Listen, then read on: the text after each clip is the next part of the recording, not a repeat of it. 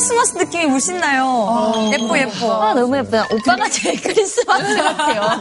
루돌프세요? 너무 대놓고 준비하신 거 아닙니까? 엑스마스. 근데 우리가? 네. 진짜 이 교실에서 네 번째 성탄을 맞이하는 거 모두 와우. 아세요? 2020년은 정말 뭐 순식간에 지나간 것 같아요. 맞아. 한 해가 다 가버렸잖아요. 저도 개인적으로 2020년 저희가 한 살 더 먹었지 않습니까? 예, 예. 환불을 좀 요청을 하겠습니다. 그리고 잃어버린 1년 같아. 잃어버렸습니다. 잃어버린 1년. 자, 차클 교실 네 번째 성탄을 맞아서 과연 어떤 게스트가 오늘 주제를 또 꾸며주실지 궁금합니다. 케빈 오시나요? 산타클로스? 루돌프? 아, 루돌프. 캐럴 하면 심형래.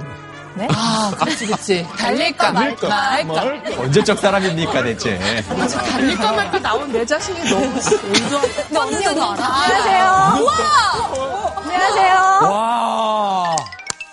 와.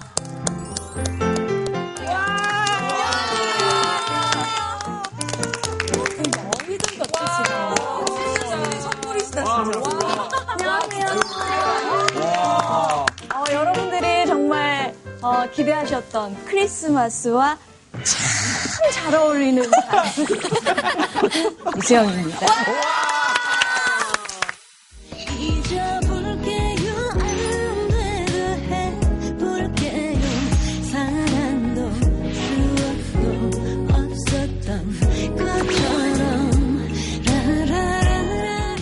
근데 수영 씨는 이렇게 뭐 크리스마스 느낌도 있지만 네네. 절절한 그 음색 그게 진짜 최고인 것 같아요. 맞죠. 명곡 제조기시잖아요. 그 라라라 나올 때 진짜 노래방에서 진짜 많이 불렀거든요. 맞아. 익숙하니까 잊어볼게요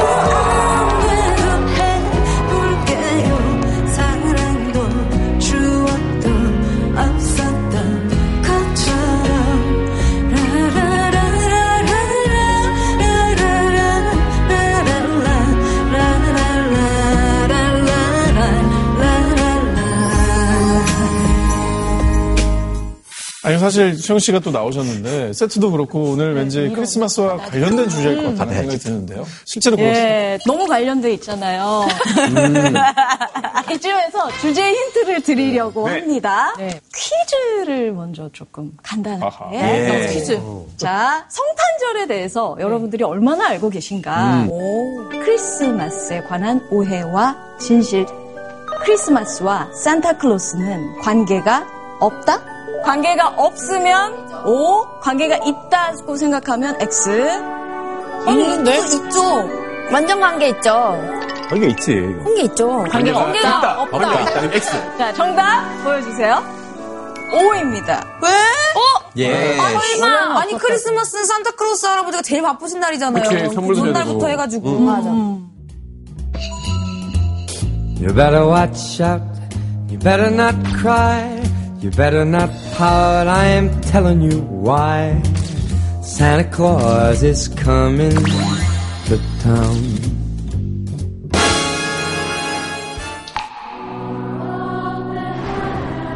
산타의 유래가 약 한 1700년 전에 터키의 수도사인 성 니콜라스.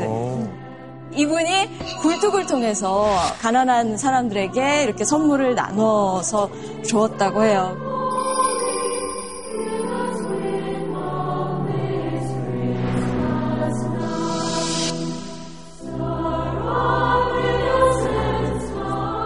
니콜라스, 성 니콜라스, 성 니콜라스다가 산타 클로스가 된 거거든요.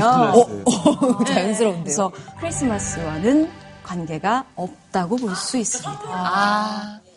아 근데 우리가 이런 퀴즈를 푼 이유가 있지 않았을까? 생각이 들거든요.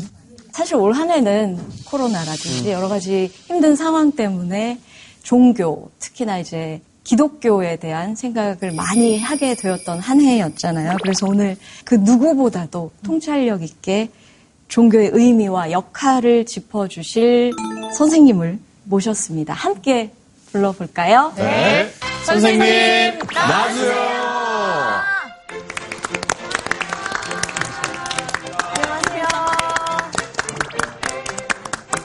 안녕하세요. 네, 반갑습니다. 네, 기독교를 또 연구하고 공부하고 가르치는 김학철이라고 합니다.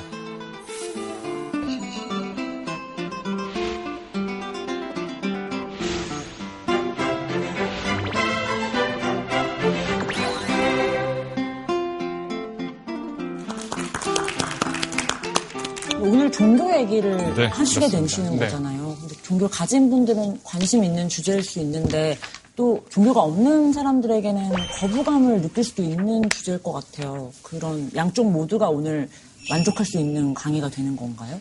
어, 종교에 관련돼서는 말이죠. 양쪽 모두가 만족할 수 있는 대답이라는 건 존재하지 않습니다. 그 이유는 뭐냐면 종교라는 것은 어떤 자기의 목숨을 바칠 만한 진리와 관계되어 있다고 생각하는 사람들이 많기 때문에 포용적 자세보다는 방어적 자세로 에, 대하기 쉽고요. 네. 또 종교가 없는 사람들도 마찬가지인데요. 종교를 가진 사람들이 아, 그렇게 에, 진리를 가진 듯이 행동하니까 일단 방어적 자세를 취하게 되죠. 그래서 예. 제가 어떤 말을 하면 늘 이쪽에서도 욕먹고 저쪽에서도 욕을 먹는 예. 비판을 받는 그런 운명에 있습니다. 기억에 남는 악플 같은 거 있어요? 마음에 두고 계신 제가 아, 공부를 해서 박사학위를 뭘로 받았냐면 아, 기독교의 경전을 성경이라고 하잖아요. 네. 그 성경이라고 하는 것이 구약이라고 하는 것이 있고 신약이라고 하는 것이 있는데 제가 신약 성서를 전공했고요. 그거 하느라고 청춘을 다 보냈습니다. 그런데 저한테 어떤 악플이 달리냐면 저 사람은 성서를 읽어본 적도 없는 것 같다. 이런 악플이 달리죠. 배울 만큼 배우신 분인데. 그러게요. 저도 할 만큼 했는데. 그럼에도 불구하고 이렇게 많은 분들과 함께 종교 얘기를 나누시게 된 이유가 궁금합니다. 그래서 제 소신 중에 하나는 에, 종교 그리고 기독교 모두 21세기 어, 인류가 살 때 꼭 알아야 할 지식이다. 종교학에서 많이 쓰이는 말이 있는데요. 호모 사피엔스는 호모 렐리기오스스다. 그 호모 사피엔스의 가장 깊은 본성에는 종교적 욕망과 본성이 있다고 관찰한 것이 종교학자들의 결론입니다. 제가 지금 여, 러분에게 보여드리는 아, 그림이 하나 있는데요. 제가 들었는데 여러분들 한번 배우셨다 그러던데 기억나세요? 아, 저거 그때 그 교수님이 와서 사진 보여주시는데 저게 뭐였더라? 저걸 괴베클리 테페라고 하는데 터키의 동남부에 있는 데인데요. 배불뚝이 언덕이란 뜻이에요. 영어로. 배불뚝이. 저게 1990년대에 발굴되기 시작해가지고 세계 역사 교과서를 바꾼 유적이거든요. 저기 있는 저 석상들이 20톤 정도 나가고 높이가 3m에서 6m입니다. 그리고 저기 자세히 들여다보면 각종 조각이 되어 있어요. 언제 때 거냐? 무려 12,000년 전에 만들어진 12,000년 전이면 톡이 없는 신석기 시대예요. 톡이 없는 신석기라는 건 뭐냐면 인간이 밥그릇에 밥 담아먹기 이전이라는 거예요. 그렇죠. 네. 그러니까 어떻게 보면 문명 사회라고 우리가 이름 붙이기 이전이라는 거죠. 네. 그러니까 왜 12,000년 전에 토기도 만들기 전에 저것을 만들어야만 했을까? 여기서 뭐 했을까? 죽음이란 무엇인가? 하늘은 무엇인가? 산다는 건 무엇인가? 이런 것들을 종합하는 제의를 했던 것 같아요. 그러니까 토기를 만드는 일보다 저게 훨씬 더 중요한 일이었을까요? 그들에게? 그럴 수 있죠. 그것이 이 괴베클리 테페를 만든 마음이에요. 인간이 인간됨을 생각하려고 할 때 가장 근원적인 동기가 종교랑 뗄 수가 없구나. 지금도 우리 본성 안에 종교적 본성이 남아있어요. 근데 12,000년 전에 저 신전 있으면 되게 특별한 케이스였을 것 같고 요즘은 좀 덜 그렇지 않나요? 실제로 이렇게 예언을 했습니다. 계몽주의에 속한 학자들이 사람이 이성이 발달하고 과학이 발전하고 휴머니즘이 발전하면 종교는 사라질 것이다. 그런데 정말 그런가요? 오늘날 현상을 한번 되돌아보면은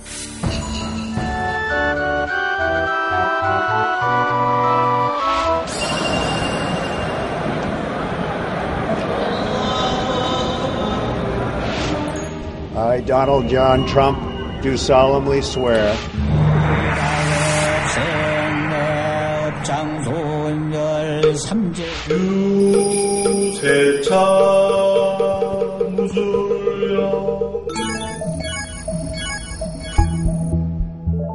종교가라는 것이 우리 사회에서 여전히 큰 영향력을 발휘하고 있습니다. 그런데 그것에 대해서 무지하다면 우리는 우리가 누구인지 잘 모르는 겁니다.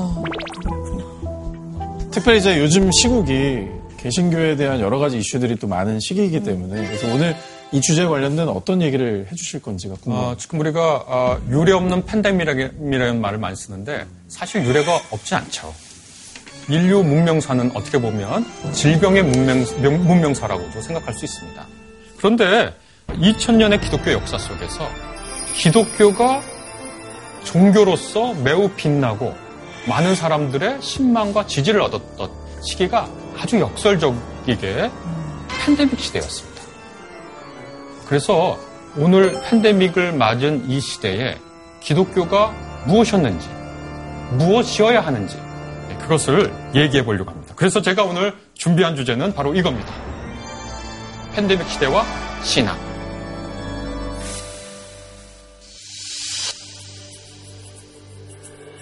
Baba yetu yetu liye mbinguni yetu yetu amina Baba yetu yetu liye mjina lako eli tukuzwe. Baba yetu yetu liye mbinguni yetu yetu amina Baba yetu yetu liye mjina lako eli tukuzwe.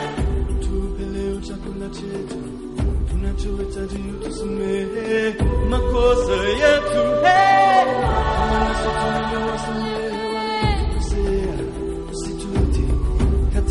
najaribu lakini uko wewe na yule ni wewe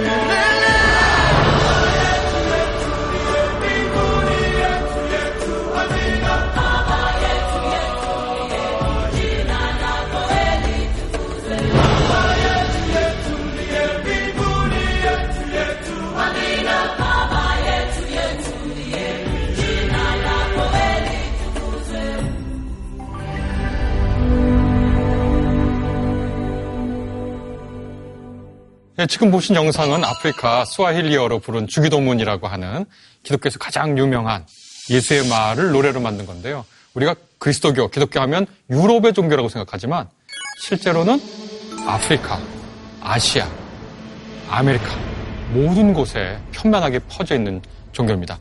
오늘 제가 말하는 기독교는 원래 본래적 이름으로 쓰는 거예요. 예수를 그리스도로 믿는 종교를 다 기독교라 그러고요.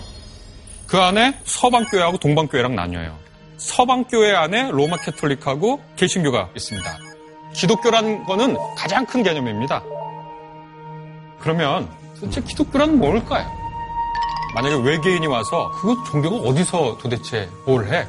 이렇게 관찰 일지를 써서 보고한다고 생각해 보고요. 네. 그러면 그리스도인이라는 사람들을 만나야 될까요? 아니에요. 그래서 미국을 갔어요. 미국을 갔더니 아주 대단한 거대한 풋볼 경기장에서 최고급 양복을 입고 수만의 군중 앞에서 잘생긴 분이 나와서 이렇게 얘기하는 거예요.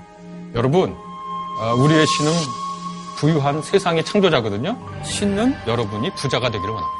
미국답네요. 네. 저 그런데 외계인이 다른 곳에서부터 시작했어요. 예를 들면 인도에서. 캘커타에 아주 유명한 기독교인이 있다 그래. 그래서 거기 갔어요. 그랬더니 이제 막 죽어가는 사람들, 가장 가난한 사람들을 돌보는 한 여인을 보고 저 사람이 기독교인이라.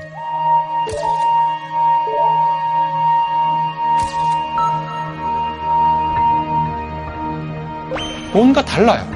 그래서 이 모든 사람한테 물어본 거예요. 그러면 왜 당신은 기독교 그리스도인이고 당신은 왜 이 종교를 믿는가? 그러면 아마 공통되게 한 사람의 이름을 얘기할 겁니다. 그 이름은 바로 예수. 예수라는 사람. 저 그런데 거기에는 다양한 예수상이 존재합니다. 아마 외계인들은 헷갈리기 시작할 겁니다. 어떻게 보이셔요? 누가 예수입니까? 왼쪽에 있는 그 그림은 우주의 왕, 신적인 예수죠. 오른쪽에 있는 예수는 1세기 유대인 농부들의 해골을 다 발굴해가지고 그걸 재구성해서 만든 아이. 예수를 어떻게 생각하는 걸까요? 살아있던 인간으로. 평범한 유대인 으로 생각한 거예요. 이건 어떻게 보셔요? 정말 전형적인 예수님 얼굴이죠. 백인이고 푸른 눈에 금발이고 자, 그럼 다음 마지막 에, 이미지를 한번 볼까요? 저 젊은 예수가 시각장애를 갖고 있는 이 아이를 이렇게 안으면서 간절히 기도하는 저 모습. 어, 여러분에게 보여드리는 이미지 하나씩 생각해 보세요. 도저히 일관된 무엇인가를 그려낼 수 없는 거예요. 그러면 만약에 이 외계인, 이 외계인이 저 같은 학자한테 오면, 아, 저는 역사학의 방법론으로 예수를 말하려고 해요. 그것은 에, 무슨 뜻이냐면, 역사 속에 살았던 한 인물을 연구하는 방법론으로 예수도 그렇게 연구합니다. 그러니까 역사적 방법론으로 예수를 연구한다는 것은 사람들이 입에서 입으로 내려왔던 그 전승에 의지하지 않는다는 거거든요. 그에 관한 자료를 찾고요. 그 자료가 남긴 흔적들을 찾고요. 그리고 그것의 물증을 찾으려 나섭니다. 예를 들면 크리스마스와 연관된 것도 그런데요. 어, 12월 25일이 예수의 탄생일이다. 이런 것을 역사적 예수 연구한 사람한테 와서 어, 물어보면은 어떻게 대답을 할까요? 다른 날 아니다. 네. 우리 실제로 12월 25일에 예수가 태어났다는 기록은 성경 어디에도 없습니다. 어머, 진짜요?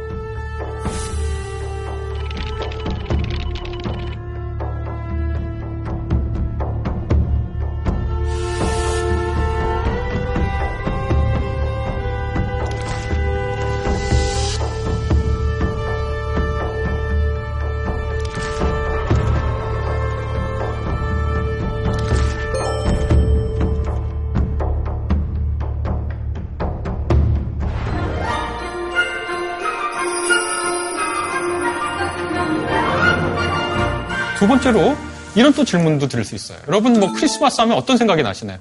어떤 느낌인가요? 전날은 뭔가 다들 약속이라 한 듯, 와, 오늘은 파티다. 행복한 날이다. 이런 날인 것 같아요. 기쁘고, 기쁘고? 신나고 뭔가 좋은 일이 흘러나오고. 같고 막 설, 설레요. 그런데 이제 성서에서 성탄절과 연관된 이야기를 들으면요.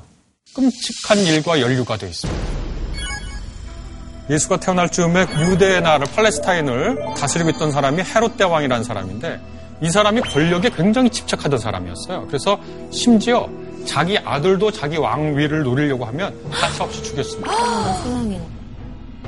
이 사람에게 동방 박사라고 하는 사람들이 와서 하는 말이 뭐냐면 유대인의 왕으로 태어난 사람이 어디 있습니까? 그랬더니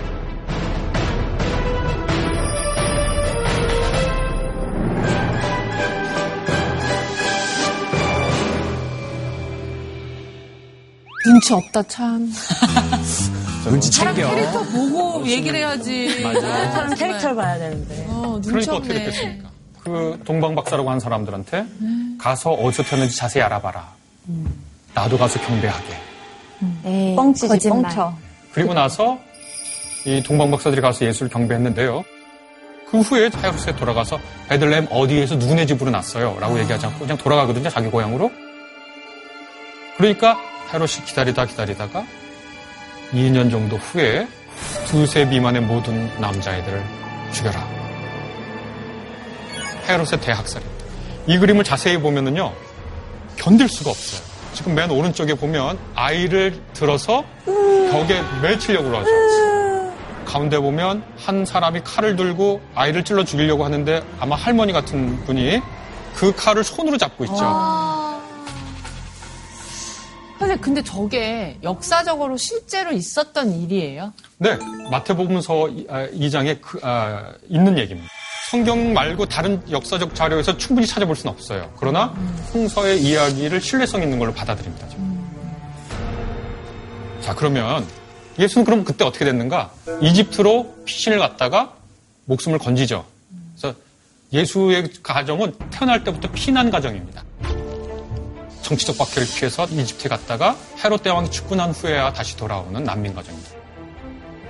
그래서 우리나라에서는 잘 알려져 있지 않지만 캐롤 중에 코벤트리 캐롤이라는 게 있습니다. 코벤트리 캐롤. 네.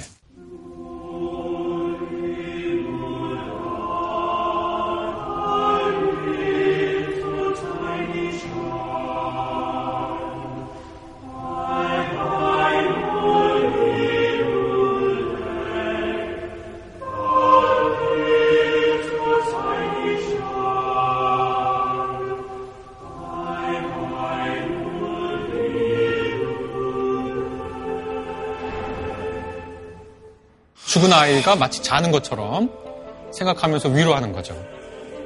이게 크리스마스 캐롤입니다. 가사가 되게 슬프다.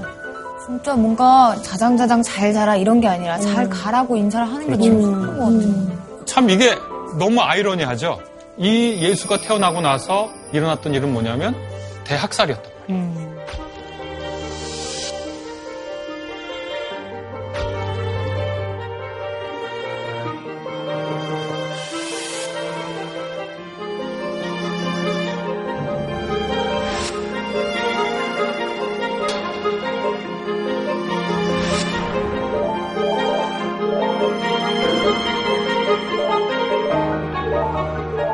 예수가 살 때는 말이죠. 예수의 그 활동 시기에는 한마디로 얘기하면 500년간 식민지 생활했다고 생각하면 됩니다. 기원전 586년 혹은 587년에 바빌로니아 제국, 지금의 이라크에게 망하고요. 그 다음에 페르시아 제국, 그 다음에 헬라 제국, 알렉산드리아. 그리고 잠시 유대가 한 80년, 90년 독립하다가 BC 63년에 또 유- 로마 제국이 완전히 아, 유대 팔레스타인을 다 점령을 해버렸어요. 다시 말해서 정권은 바뀌고 나라는 바뀌고 있지만 잠깐 독립한 시기도 있지만 예수 시대에는 로마 제국의 식민지였다는 거죠. 그리고 그 당시 유대인들이 되게 핍박받던 시기에 태어난 게 예수다. 네.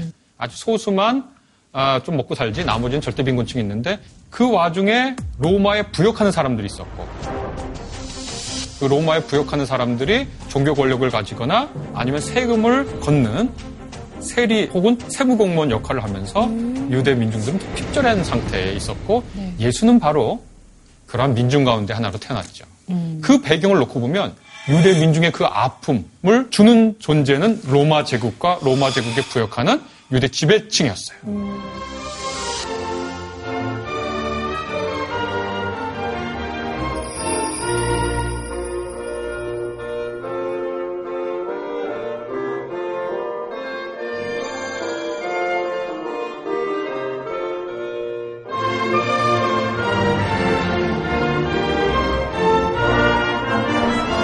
예수의 이 가르침, 그것을 드러낸 방법은 바로 우리에게 주는 이야기입니다.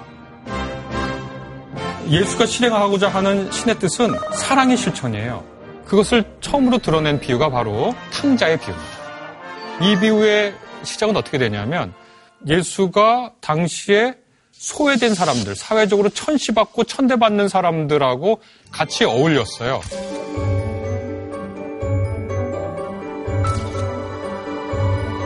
심지어 예수는 아주 이상하게도 바로 그 사람들과 같이 밥을 먹어요. 이렇게 밥을 먹는다는 건 생명을 나눈다는 거고요. 또 삶을 같이 나눈다는 거니까 많은 사람들이 잘못됐다고 생각해요. 아하. 예. 그때 예수가 신의 핵심, 핵심 정신이 무엇인지를 설명하려고 하는 비유가 바로 탕자의 비유, 아버지의 사랑의 비유라고. 한 동네에 정말 부자인 아버지가 있고 두 아들이 있는 거예요. 두 아들이 있는데 둘째 아들이 아버지한테 얘기합니다. 아버지, 재산을, 유산을 나눠주세요. 이게 굉장히 버릇없는 얘기죠. 아버지가 벌- 멀쩡히 살아있는데 사실 그 중동 지역의 문화에서는 그 말의 배후에는 나는 아버지가 죽었으면 좋겠어. 이 말로 들린다는 거예요. Oh my God. 그리고 이 둘째 아들 놈이 자기 친구들이랑 즐겁게 파티하고 놀았어요. 근데 그 재산을 다 써버릴 때쯤에 거기에 기근이 들었어요. 그러니까 이 둘째 아들이 정신이 번쩍 든 거예요. 내가 여기서 굶어 죽게 생겼네? 아버지 집으로 돌아가려고 한 거예요. 아버지가 집에 있다가 멀리서 둘째 아들이 오는 걸 본 거야. 오매불망 보고 있었던 거죠. 막 달려나가요, 아버지가. 그 아들이 뭐라 그러면 저는 아버지 아들이라 불릴 자격이 없습니다. 나를 품꾼의 하나로 써달라고 얘기해요. 자 그러면 그 다음에 일어난 행동은 아귀를 한대. 아기를 한 대 때리거나 이 자식 하고 욕을 하거나 그런데 그 아버지가 아들한테 아무 말 안 해요. 그리고 종들한테 얘기합니다. 가서 제일 좋은 옷 가져다가 입혀. 그리고 뭐 하냐면 잔치를 벌여요. 질책도 하지 않고 그냥 아들을 아들로서 맞아준 거죠. 큰아들의 입장은 있나요? 어, 네, 이제 나오는데 큰아들도 굉장히 버릇없는 말을 해요. 나랑 내 친구들 위해서는 염소 한 마리 잡아준 적이 없더니 당신의 아들이 돌아오니 잔치를 벌입니까? 이렇게 얘기를 해요, 큰아들이. 그래서 그 큰아들한테 뭐라 그러냐면 쟤는 죽었다가 살아온 거다.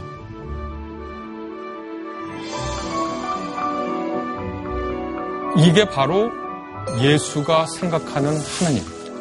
그것은 가리지 않는 사랑이에요. 일단 이리 와.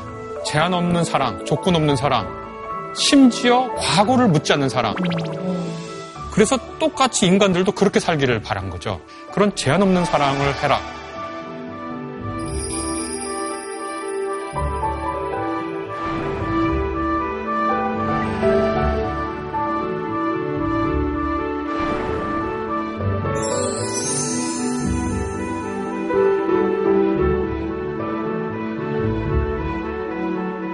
이제 그 다음에 예수의 가르침을 보면 이른바 선한 사마리아인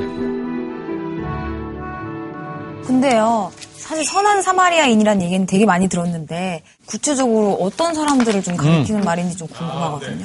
이 사마리아 사람들은 유대 지역 바로 위에 질- 살던 사람들인데 이 사람들은 유대인들이 경멸하는 혼혈인이라고 얘기돼요. 순수 유대인이 아니라 이방인과 섞인 아, 혼혈이다.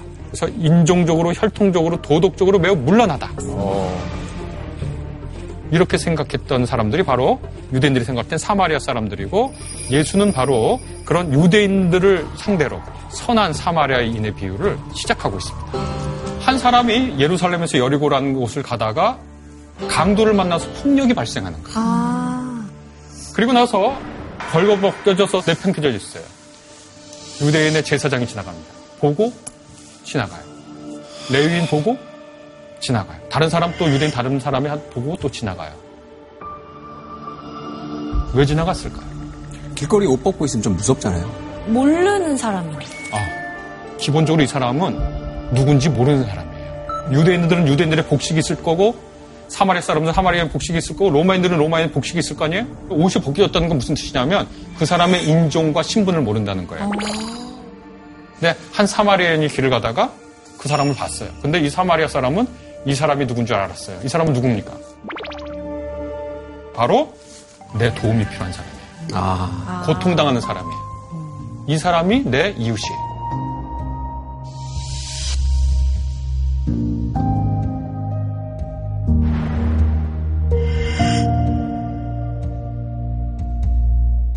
저 그런데 아까 말씀드린 대로 사마리아인이라고 하는 사람하고 유대인이라고 하는 사람들은 그 혐오와 서로 경멸과 이런 것들을 주고받는 사이였어요. 유대인하고 사마리아 사람들은. 그래서 그 비유를 예수가 유대인에게 했을 때 유대인들은 충격을 받았죠. 가장 경멸하는 사람이 가장 가치 있는 일을 했다는 예수의 그 가르침이 굉장히 충격이죠.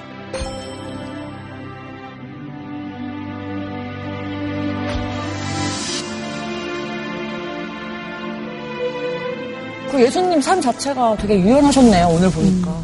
아, 예수님은 제가 말씀드린 것 훨씬 이상으로 과격하셨던 것 같고, 아, 왜 그렇게까지 하시지? 그렇게 생각할 정도로 아주 그 파격적인 분이었다고 생각해요, 저는. 그리고 예수님은요, 약간 일부러 도발도 많이 해요. 선한 사마리아인의 비유에서 봤듯이 예수는 그 신의 사랑, 신의 자비를 실행하는데 어떤 인간적인 관습에 매여 있지 않은 분입니다. 아하. 매여 있으려고 하질 않거든요. 그러면 예수가 이 사랑을 구체적으로 실천할 때 굉장히 많은 갈등이 일어날 수밖에 없습니다. 네. 예를 들어 유대인들이 만들어 놓은 오래전부터 지켜오던 안식일법 같은 걸 지키지 않습니다. 안식일이라는 것은 10계명이라고 우리가 흔히 알고 있는 그 계명의 네 번째 계명이 바로 안식일을 기억하여 거룩하게 지켜라는 겁니다. 그러니까 유대인들의 신앙의 핵심 중에 하나에 있었습니다.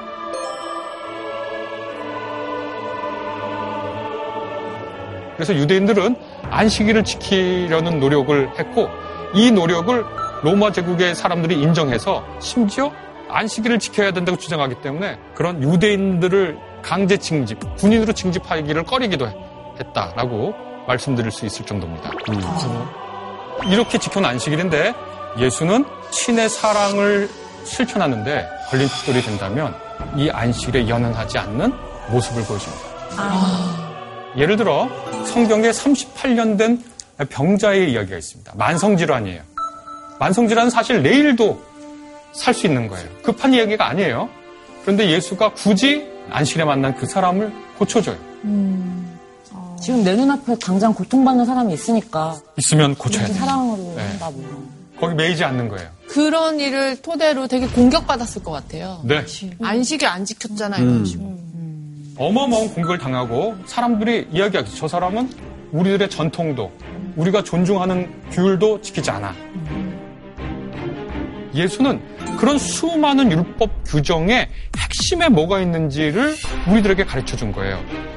그 안에는 뭐가 있냐? 사람의 생명과 사람의 복지가 있다고 말하는 것이 예수입니다.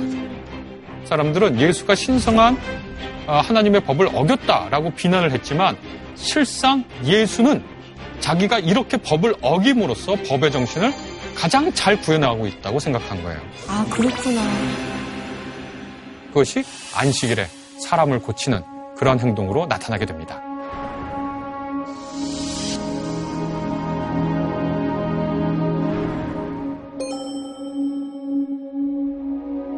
예수는요, 당시 사람들에게 당연히 혁명적이었고, 과격했고, 로마 총독이 볼 때는 사회를 혼란시킬 수 있는 자고, 충분히.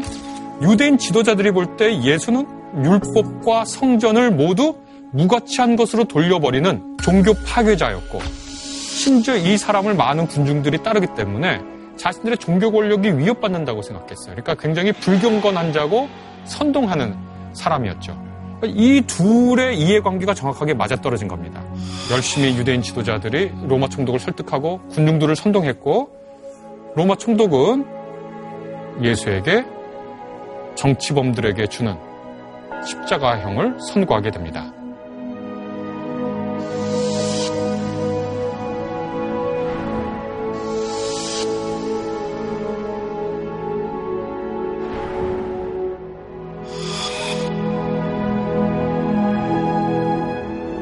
성경의 기록마다 조금 다르지만 예수가 십자가형에 달릴 때 제자들이 거의 근처에 거의 있지 못했습니다. 목숨을 부지하기 위해서 뿔뿔이 흩어진 상태죠. 예수를 따르던 여인들, 예수의 가족이 있었을 뿐이죠. 그런데 예수가 처형되고 난 후에 얼마 후에 매우 이상한 일들을 하기 시작했어요. 그게 뭐냐면 예수가 죽었던 그 한복판에 나타나서 그렇게 말하기 시작한 거예요. 너희가 죽인 예수가 죽지 않고 다시 살아났다.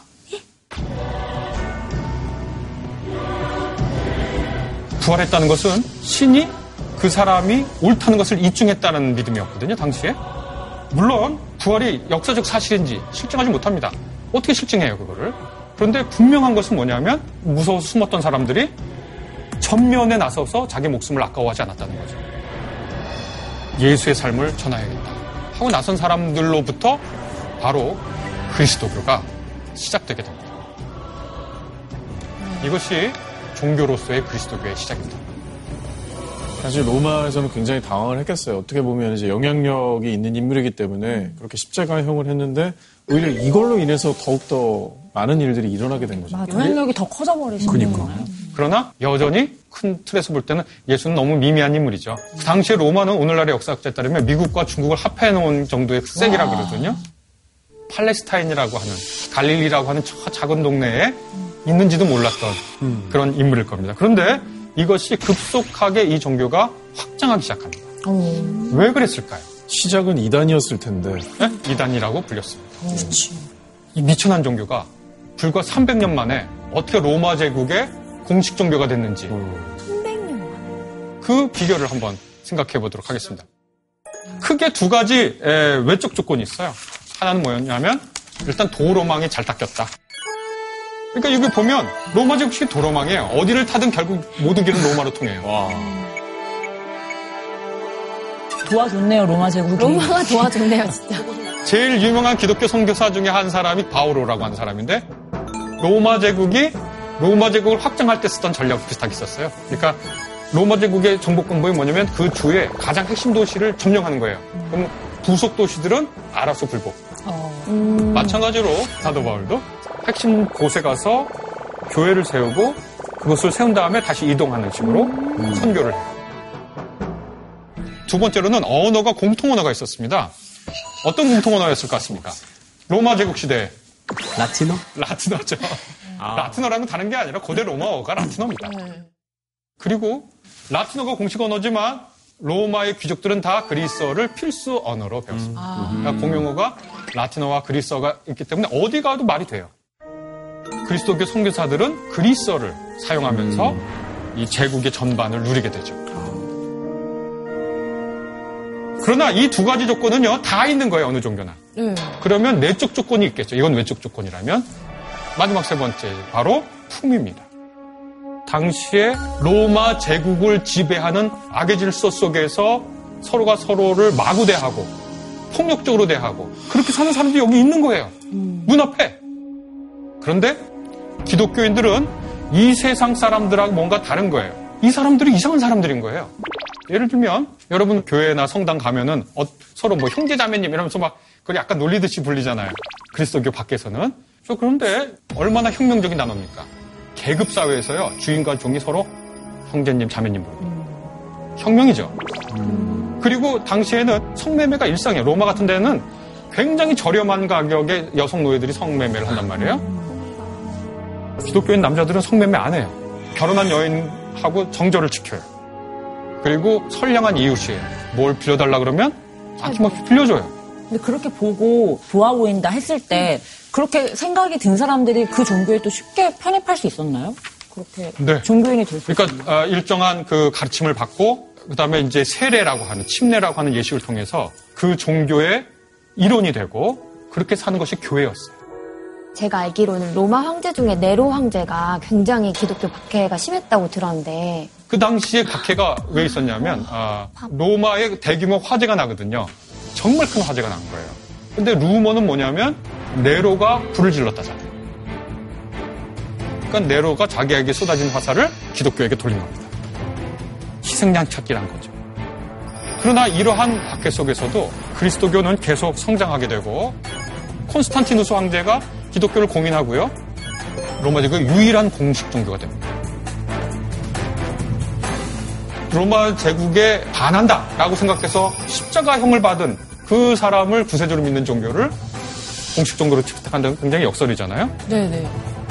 이 성장의 결정적인 계기가 바로 팬데믹입니다. 팬데믹이요? 네. 무슨 팬데믹? 팬데믹은요, 오늘날 특별한 현상이 아니에요. 인류의 역사와 팬데믹은 늘 함께 합니다. 전염병은. 무슨 팬데믹이 있었어요? 아, 두 차례 팬데믹이 있었는데 하나는 안토니우스 역병이라고 하는 팬데믹이 있었고 이것은 로마 전역에 퍼진 전염병이고 아마 천연두라고 추측을 하는데 아, 기록에 따르면 이 전염병 때문에 하루에 2,000명이 사망했다는 거예요. 그리고 총 500만 명이 사망했다는 기록이 있습니다. 와, 그때 당시 500명이면 진짜 많은 건데. 그러니까 오늘날 팬데믹도 대단하지만 과거에도 대단하죠. 이 네. 팬데믹이라는 게. 그 다음에 히프로스 역병이라는 것도 나오는데요. 이건 250년에서 270년까지 아마 천연두 혹은 에볼라 바이러스가 아니었을까라고 추측을 하는 거예요.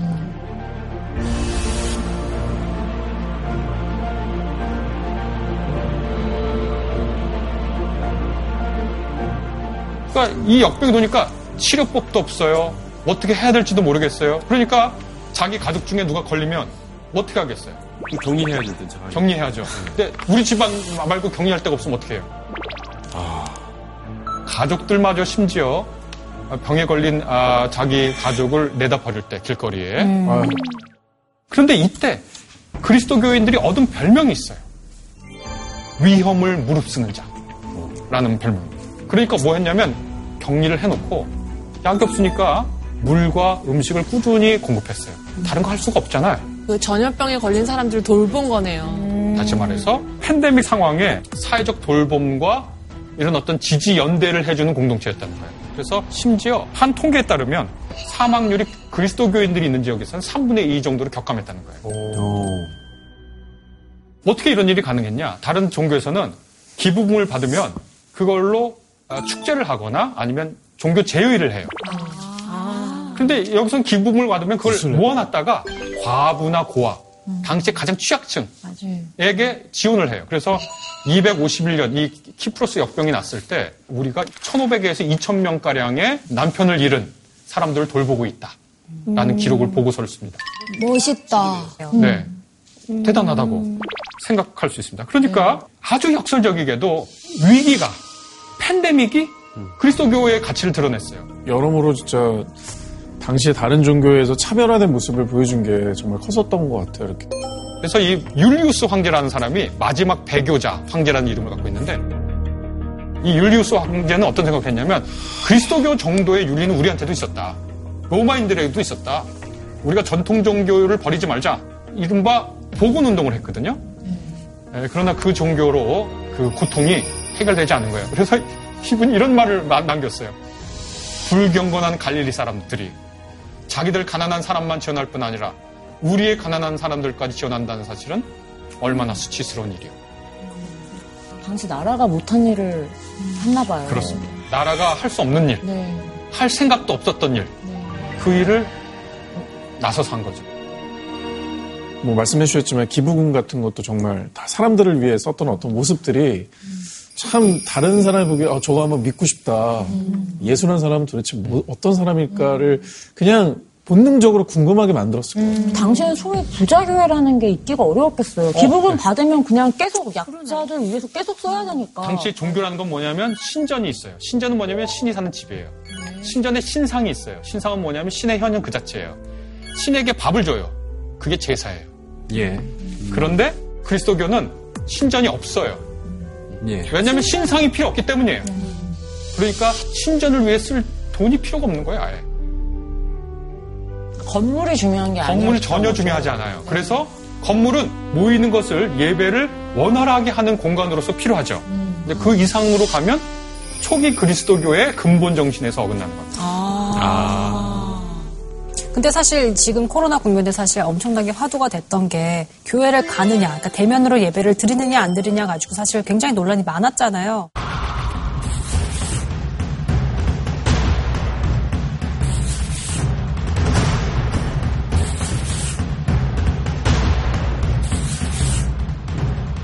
팬데믹 시대의 예배 어떻게 드릴 거냐? 대면 예배냐, 비대면 대면 예배냐? 그 성서 구절에 보면 어떻게 보면 이제 모순되는 두 얘기가 동시에 있어서 혼란이 좀 있는 것 같아요.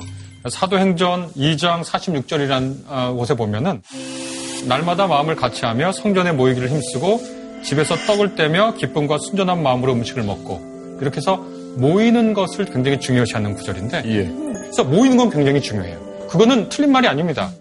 그런데 그 다음에 예수의 가르침을 보면 어떤 방식으로 모이는 거에 대해서는 굉장히 다양한 선택지가 있다는 걸 말씀을 드렸는데요.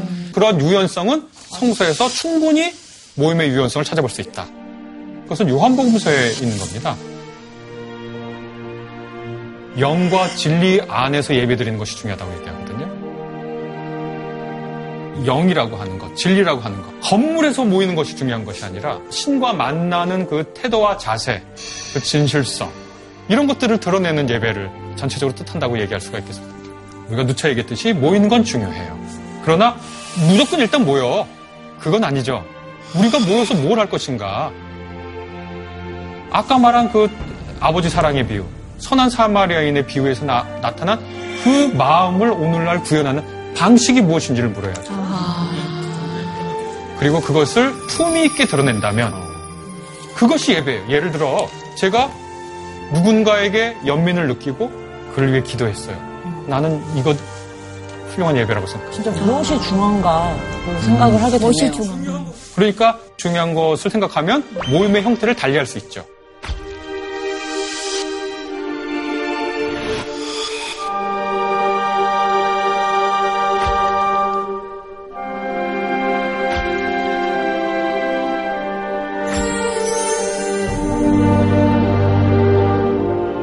그러면 어, 우리가 초기 그리스도교 얘기를 좀 했는데요.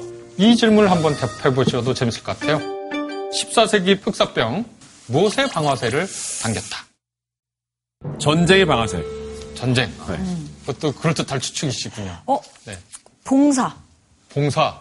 의료 발전? 정답! 종교 개혁. 예, 그렇습니다. 흑사병이 만들어 놓은 사회적 환경.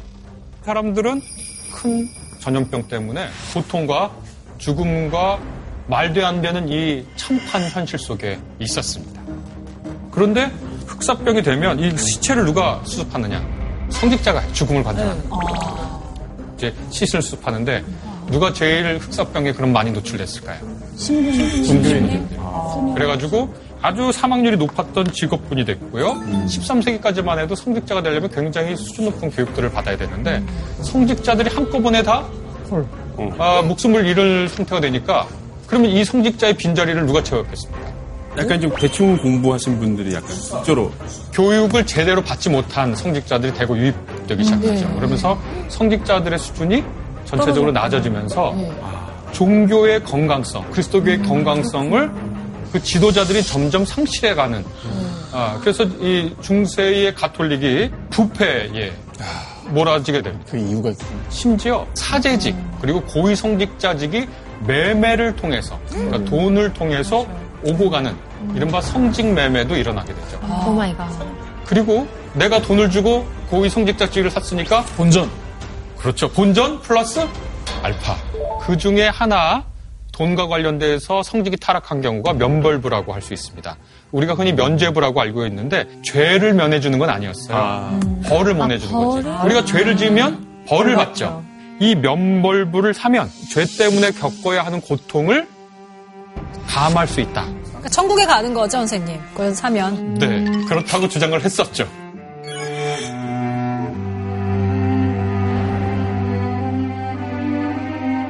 저 먼벌부 판매가 잘 됐어요? 그러니까 장사가 좀 잘 됐나요? 면벌부 사면은 벌이 면해져. 이게 말만 들으니까 효과가 없잖아요. 먼벌부 판매가 잘 됐어요? 그러니까 장사가 좀 잘 됐나요? 면벌부 사면은 벌이 면해져. 이게 말만 들으니까 효과가 없잖아요.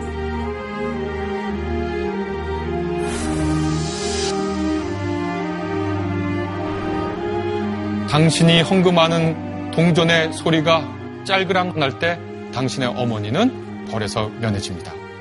그러면 뭔가 내고 싶겠죠. Oh my God.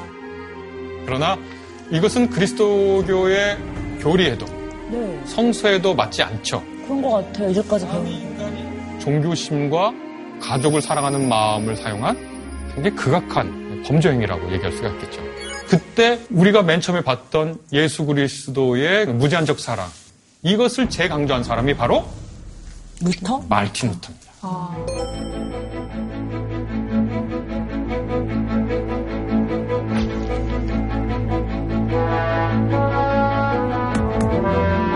말틴 루터가 어, 면벌부 논쟁으로부터 시작을 해가지고 인간은 하나님의 대가 없는 용서를 받는다. 인간이 무슨 일을 한다고 해서 죄가 면해지거나 이런 것은 아니다. 그러니까 어떻게 보면 예수의 가장 근원적인 정신을 되살리려고 했던 사람이라고 할 수 있습니다. 그리고 루터가 생각한 것 중에 하나는 뭐냐면 모든 사람들이 다 하나님 앞에 직접 나아갈 수 있다는 거예요. 중간 매개인이 중개인이 필요가 없다는 거예요. 로마 카톨릭 천주교에서는 사제가 있는 곳에 예배가 미사가 가능하거든요. 그런데 루터의 생각은 모든 사람이 다 신을 직접 만나서 그 앞에서 예배할 수 있다는 생각이죠. 그러니까 교회 내에서 이른바 계급 구조가 무너지는 거죠. 아주 혁명적인 이야기를 또 한 겁니다. 저 그런데 루터 시대도 당연히 팬데믹이 있었겠죠. 있었습니다. 있었고 이 팬데믹 상황에서 루터는 당연히 또 모범을 보였어요. 그래서 임신한 아내가 있는데도 흑사병에 걸린 환자들에게 집을 내주면서 돌보고요.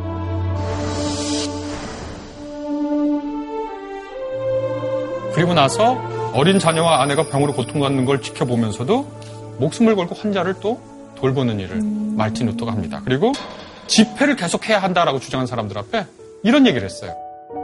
나는 나의 참석이 불필요한 장소와 시간에 나가지 않도록 삼가 조심해서 병균에 접촉되지 않도록 하고 감염이 되어서 다른 사람을 오염시키지 않도록 노력할 것이다. 그들의 죽음이 나의 부지함으로 인해서 일어나지 않도록 할 것이다. 그러니까 누가 모이라고 한다고 모이는 게 아니에요. 자기의 이성과 양심 그리고 신의 말씀에 근거해서 판단해서 행동하는 거예요. 이것이 종교 개혁의 정신이에요. 이 시대에 꼭 한번 다시 생각해 봐야 될 만한 네. 그런 구절이 아닌가. 네, 네, 그렇습니다. 네. 물론 그리스도교 흑역사도 쓸 수 있어요. 너무너무 못된 짓을 많이 해서. 그러나 그래도 그리스도교가 2000년 이렇게 내려온 것은 이러한 감탄하지 않을 수 없는 전통과 아름다움이 있었기 때문이다. 얘기할 수가 있겠죠.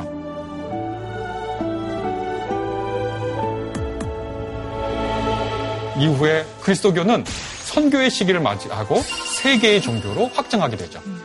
그 시기에 우리나라에 그리스도교가 들어오게 됩니다. 처음에 들어온 그리스도교는 로마 가톨릭, 가톨릭의 형태였고요. 그런데 이 팬데믹 시대를 돌아볼 때 좀 의의있게 우리가 얘기할 수 있는 것은 아마 개신교와 관련된 이야기가 좀 더 많아서 제가 오늘은 그것을 설명해 드리려고 합니다. 공식적으로 우리나라에 개신교 선교사가 들어온 것은 1880년대라고 얘기할 수 있겠습니다. 언더우드하고 아펜젤레라고 하는 분이 들어오게 됩니다. 그런데 당시에 의의 있는 일이 하나 생겨요. 갑신정변 아시죠? 예. 한국사. 갑신정변이 일어났을 때 명성황후의 친척이었던 민영익이 칼에 40군데 난자를 당하- 당하게 됩니다. 그 당시 한의학 기술로는 외과 수술을 할 수 없으니까 당시 미국의 공사관 의사였던 알렌이라는 사람에게 치료를 맡겼는데요. 그 기적적으로 살려냅니다. 예, 40군데를 난자를 당했는데. 그래서 고종 황제가 굉장히 아, 기뻐하고 감격해가지고 알렌에게 얘기해요. 뭘 하고 싶냐? 뭘 줄까? 여러분은 뭘 갖고 싶으세요? 만약에 황제가 뭘 해줄까? 라고 물어보면. 금 한 뭐한 100냥하고 은도 한 500냥 아, 돈, 돈. 예, 돈. 최영 씨 혹시 황제에게 받으면 황제가 뭐 있다고 가정하고 부인이 되게 해주세요. 와 이거지 정답이네요. 되게 확실한 신자로 알고 상상을 있었는데 초월하는데 나 아, 진짜 큰 그림. 신랑교도는 한 번에 공모가 되시겠다. 제가 조선의 공무원. 알레는 뭐라고 하셨나요? 제가 폐화와 국민들을 위해서 병원을 세우고 싶습니다. 이렇게 되면 우리가 뭐가 돼요, 네, 선생님? 아이. 그리고 거기에 급료를 받지 않겠습니다. 저도 급료를 받지 않고 앞으로 몇 명을 충원할 텐데 미국인 의사들 그 사람들의 급료도 요청하지 않겠습니다. 되게 훌륭하셨네요, 진짜. 그리고 이제 그걸 자기들 병원으로 하지도 않고 왕립병원으로 하자고. 광해원. 그게 바로 광해원의 시작입니다. 1885년. 훌륭하다. 그리고 나서 재중원이라는 이름으로 바꿨어요. 거기 이제 실질적으로 책임졌던 분이 에비슨이라는 분인데 이 에비슨이라는 분은 토론토 의과대학 교수셨고 토론토 시장 주치의였어요. 그 당시에 토론토 의과대학 교수고 주치의라고 생각해 보세요. 조선이라는 듣지도 못했던 나라에서 와달라고 요청하면 여러분 어떻게 하겠습니까? 선뜻 나서긴 쉽지 않을 것 같아요. 지금도 토론토 좋은 도시잖아요. 에비슨이 옵니다. 참 대단하죠? 저 음식도 안 맞았을 때 그때 무슨 뭐 빵이 있기를 맞아. 그렇잖아요. 에비슨 얘기를 왜 끝냈냐면 1800년대는요 콜레라의 시기예요. 그때 기록을 보면요 무슨 사람이 죽은 걸로 돼 있는 거예요. 그때 그때 민간에서는 어떻게 했냐? 민간에서는 이 콜레라가 어, 쥐가 일으키는 버림이라고 생각해가지고 고양이 부적을 써서 아, 옛날 수업 때 나왔어. 우리 옛날에 네. 고양이 그거 배웠잖아요. 배웠죠. 맞아요. 그리고 진짜. 소머리를 낳아서 콜레라 귀신을 물리친다고 한 거죠. 그러니까 그 에비슨 박사가 그 글을 썼어요. 귀신이 일으키는 게 아니라 당신 말로는 미균, 세균이죠. 아주 우리 눈에 보이지 않는 세균이 일- 일- 일으키는 겁니다. 손 씻으세요. 물 끓여 드세요. 음식 익혀 드세요. 상한 음식 드시지 마세요. 이것이 귀신의 영역이 아니라 과학의 영역이라고 사람들에게 알려준 거예요. 이해하기 쉽지 않았겠다, 그때 당시에는. 그리고 1895년 같은 경우에 에비슨 박사가 콜레라를 서울의 총책임자가 됩니다. 총책임자가 돼가지고 병원을 만드는데요. 동대문 피병원. 피병원은 전염병에서 환자들을 격리해서 수용하는 병원이거든요. 서쪽에는 언더우드와 세문안교회에서 피병원을 만듭니다. 그래서 이곳에서 환자들을 돌보기 시작해요. 그러니까 정부가 시책을 마련해서 실행을 하려고 그러는데 능력이 없어요. 그 실행을 누- 누가 하느냐 하면 에비슨 박사와 선교사들이 담당하는 거예요. 그리고 이 세문안 교회 같은 경우에는 이 환자들을 실어 나가야 되잖아요. 운반해야 되잖아요. 이거 누가 하고 싶어요? 근데 그거를 세문안 교회 청년들이 했는데 양반 자제들도 있었거든요. 그때 나온 말이 예수장이들은 왜 이렇게까지 하는가? 다 당시 사람들 이해 안 될 것 같아. 안 돼. 먼 데를 와가지고 왜 저러는 거지? 고맙긴 한데 뭐지? 약간 이런 의혹이 있을 수가 있어. 그래서 이제 보면은 말이죠. 어, 언더우드 부인이 남긴 글이 있습니다.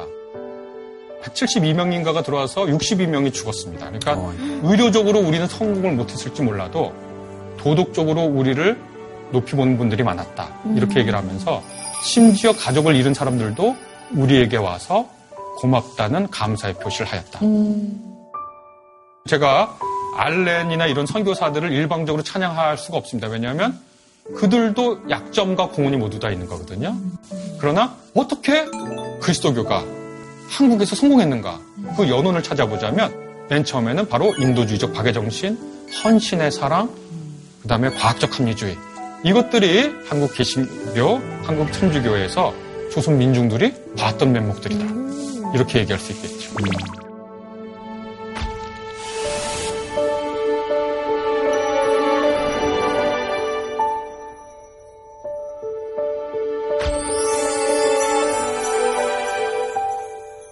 그 후에도 1919년에 일어난 3.1운동. 민족 대표가 몇 명이죠? 33명. 33명 중에 16명이 그리스도교 신자입니다. 그 당시에 그리스도교 교인들은 어, 전국적으로 몇 퍼센트였을까요? 4%? 진짜 적었을 것 같은데. 1, 2% 정도 됐을 겁니다, 많아야. 그런데 민족 대표 중에 33명 중에 16명이 그리스도교 신자라는 거죠. 이거 민중들이 여기서 희망을 본 거죠? 아, 여기 희망이 있구나. 그리고 교육을 했어요. 그 신촌에 이렇게 있으면은요, 앞으로는 서강대, 왼쪽으로는 이화여대, 오른쪽에는 명지대인데요. 다 그리스도교 계통의 학교들입니다.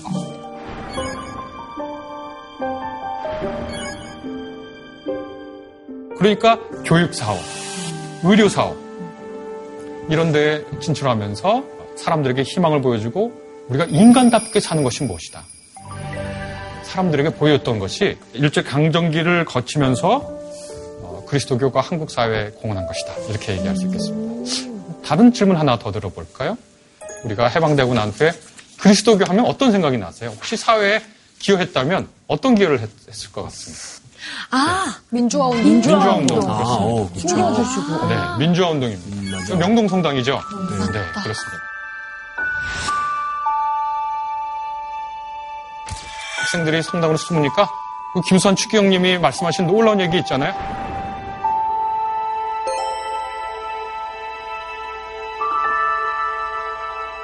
대단하시죠? 그, 예. 그 어- 엄중한 상황에 또 우리 뭐 영화 1987 걸 보면 교회가 성당이 그런 어떤 민주화 운동의 근거지가 되기도 하고요. 또 분명히 말씀드리지만 교회가 민주화 운동만 했던 건 아닙니다. 극우적인 행태도 보였고 또 권위주의 정권에 에, 부역하는 형태들도 당연히 보였습니다. 그러나 늘 희망의 한 켠을 보여주면서 한국 사회에서 이렇게 된 거예요. 그래서 우리가 그리스도교 선교가 오래된 것도 아니고 중국하고 일본에 비하면 그리스도 선교사가 많이 온 것도 아닌데 오늘날 한국 사회에서 가장 강력한 영향력 있는 종교가 되었다라고 말씀드릴 수 있을 것 같습니다. 그렇게 들으니까 되게 기독교의 역할을 되게 또 다시 보게 되는데 사실 최근에 와서는 좀 그런 희망을 보기보다는 좀 안타까운 모습을 많이 본 게 아닌가라는 생각이 들거든요. 선생님 어떻게 생각하세요? 네. 정확한 지적이시고요. 저도 이제 그리스도교인의 한 사람으로서 어, 고통스럽기까지 합니다. 사실 최근에 와서는 좀 그런 희망을 보기보다는 좀 안타까운 모습을 많이 본 게 아닌가라는 생각이 들거든요. 선생님 어떻게 생각하세요? 네. 정확한 지적이시고요. 저도 이제 그리스도교인의 한 사람으로서 어, 고통스럽기까지 합니다. 초기 그리스도교 신자들이 그 품위와 아름다움을 지켜냈던 그 역사가 또 한국 초기 그리스도교가 이루었던 그 성취들이 오늘날 많은 사람들에게서 부정적인 대상으로서 보이고 있다는 게 정말 슬픈데요. 그래서 제가 한번 그 조사 결과를 봤더니 이렇게 되어 있습니다. 개신교에 대한 신뢰도는 비슷하다. 34.8%. 더 나빠졌다. 65.3%. 아마 34.8%는 대부분 그리스도교 신자가 아닌가. 있겠죠. 네. 그런데 뭐 그리스도교인 저, 저도 아마 더 나빠졌을 거야. 우리가 우리가 좀 더 고쳐야 할 것이 너무 많아. 그런 생각을 하게 됐습니다. 그런데요. 다음 조사가 이겁니다. 종교가 그런데도 필요하냐? 라고 질문했을 땐 매우 필요하다 10%, 어느 정도 필요하다 53%, 더하면 64에서 5%가 종교가 여전히 필요하다고 생각한다는 거예요. 아무리 종교가 이상한 짓을 해도요, 종교라는 건 있어야 된다고 생각하는 사람들이 60%가 넘는 거예요, 늘. 참 신기하죠? 거듭해서 말씀드리지만 많이 실망했을 거예요. 네. 지금 사회가 이렇게 어려울 때 그리스도교가 희망이 되었었는데 어떻게 우리에게 더 마음의 짐을 줍니까? 이렇게 느끼셨던 분들이 많을 거예요. 그러면 그리스도교가 어떻게 해야 될 것인가? 34.8%가 윤리와 도덕을 실천해달라. 두 번째, 약자 구제 및 봉사. 다시 말해서 우리가 예전에 봤던 그 모습. 우리가 감동했던 그 모습을 실천해달라. 아주 오래됐지만 성서의 가장 핵심적인 그 사랑의 마음 되새겨야 되지 않을까. 그런 생각을 해보게 됩니다.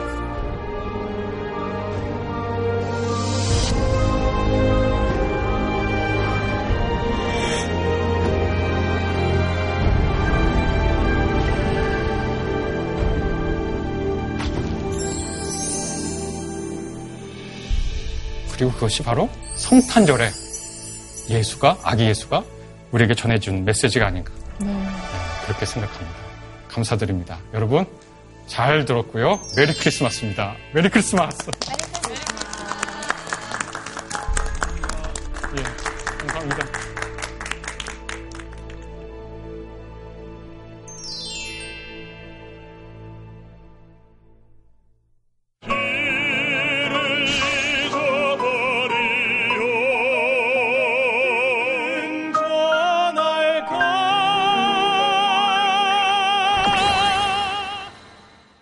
가곡하면 어떤 느낌을 가지고 계신가요? 가곡이란 지루하고 올드한 느낌이 있다.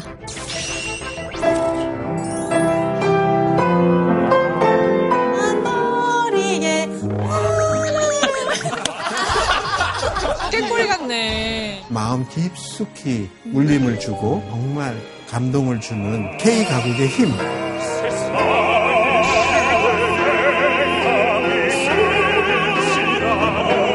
K 가곡이 전 세계인의 마음을 위로하고 희망과 용기를 줄 수 있는 그런 힘이 있습니다.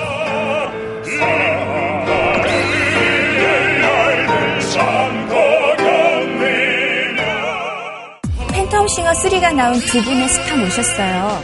왜 우리는 안 불러주나 그런 생각 안 하셨어요? 이 얘기 하자. 제가 제일 말 많고요. 제일 시끄럽습니다. 애교도 많고 표현이 많은 스타일이라서 경고를 하더라고요. 형. 이따가 혹시 놀래지 마. 그 영국 로열 오페라 하우스 계시다가 그만두고 팬텀 싱어 3에 합류하셨잖아요. 긴급 회의가 열렸는데 한국인으로서 큰 사고를 친 건 아닐까. 대기실 딱 들어갔을 때 얘가 있는 거 보고 놀랬거든요. 얘, 얘가 왜 여기 굳이 말 안 해도 얘가 왜 여기에 어떤 마음인지 대충 알겠더라고. 다시는 나는 여기 쓸 못 쓸 것 못 쓰겠지. 첫 번째 무대하고 제가 떨어지더라도 그 한순간이면 충분할 것 같다는 생각에 그때 과감한 결심을 했죠. JTBC